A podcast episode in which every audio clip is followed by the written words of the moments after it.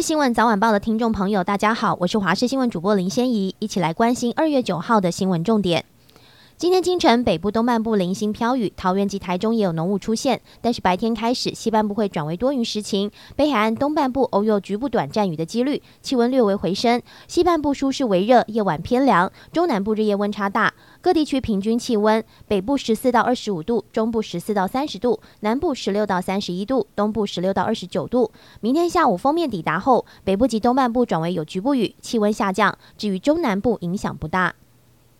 土耳其叙利亚六号发生规模七点八强震，及浅层强震带来大量伤亡。目前两国合计死亡人数已经超过一点二万人，受伤人数更将近五点八万人。综合外电报道，土耳其总统埃尔段指出，目前土耳其的遇难人数上升到九千零五十七人，大约有五点三万人受伤。叙利亚民防组织与政府统计显示，叙利亚也增加到两千九百九十二人死亡，五千一百零八人受伤。埃尔段灾后首次进入灾区视察，并现场承诺会向受害者提供经济援助，同时表示政府将提供饭店床位，帮助因为地震而无家可归的人。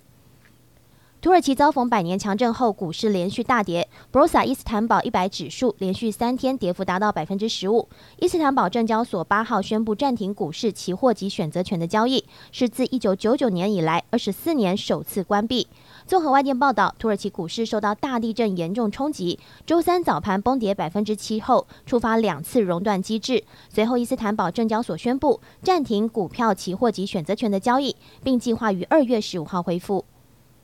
乌克兰总统泽伦斯基与英国首相苏纳克签署英乌团结声明，其中提到英国支持乌克兰成为北大西洋公约组织成员国，并将致力加速促进乌军北约化。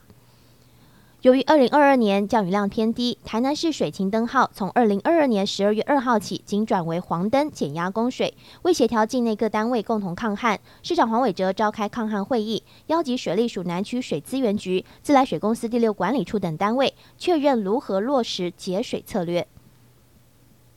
终于可以室内脱口罩了。指挥中心将公布口罩第二阶段松绑政策，室内口罩松绑措施细节上路日期预计会在二月二十号。指挥中心指挥官王必胜八号晚间受访证实，近期包含疫情趋势、医疗量能状况看起来都不错。口罩第二阶段松绑政策将于今天下午指挥中心疫情记者会中公布说明，但他也说政策不会马上实施，会留有缓冲期，届时也会再观察一下疫情的状况。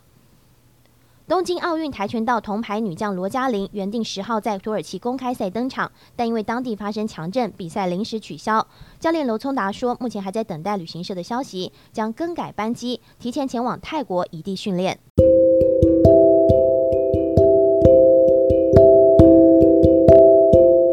以上就是这一节新闻，感谢您的收听，我们再会。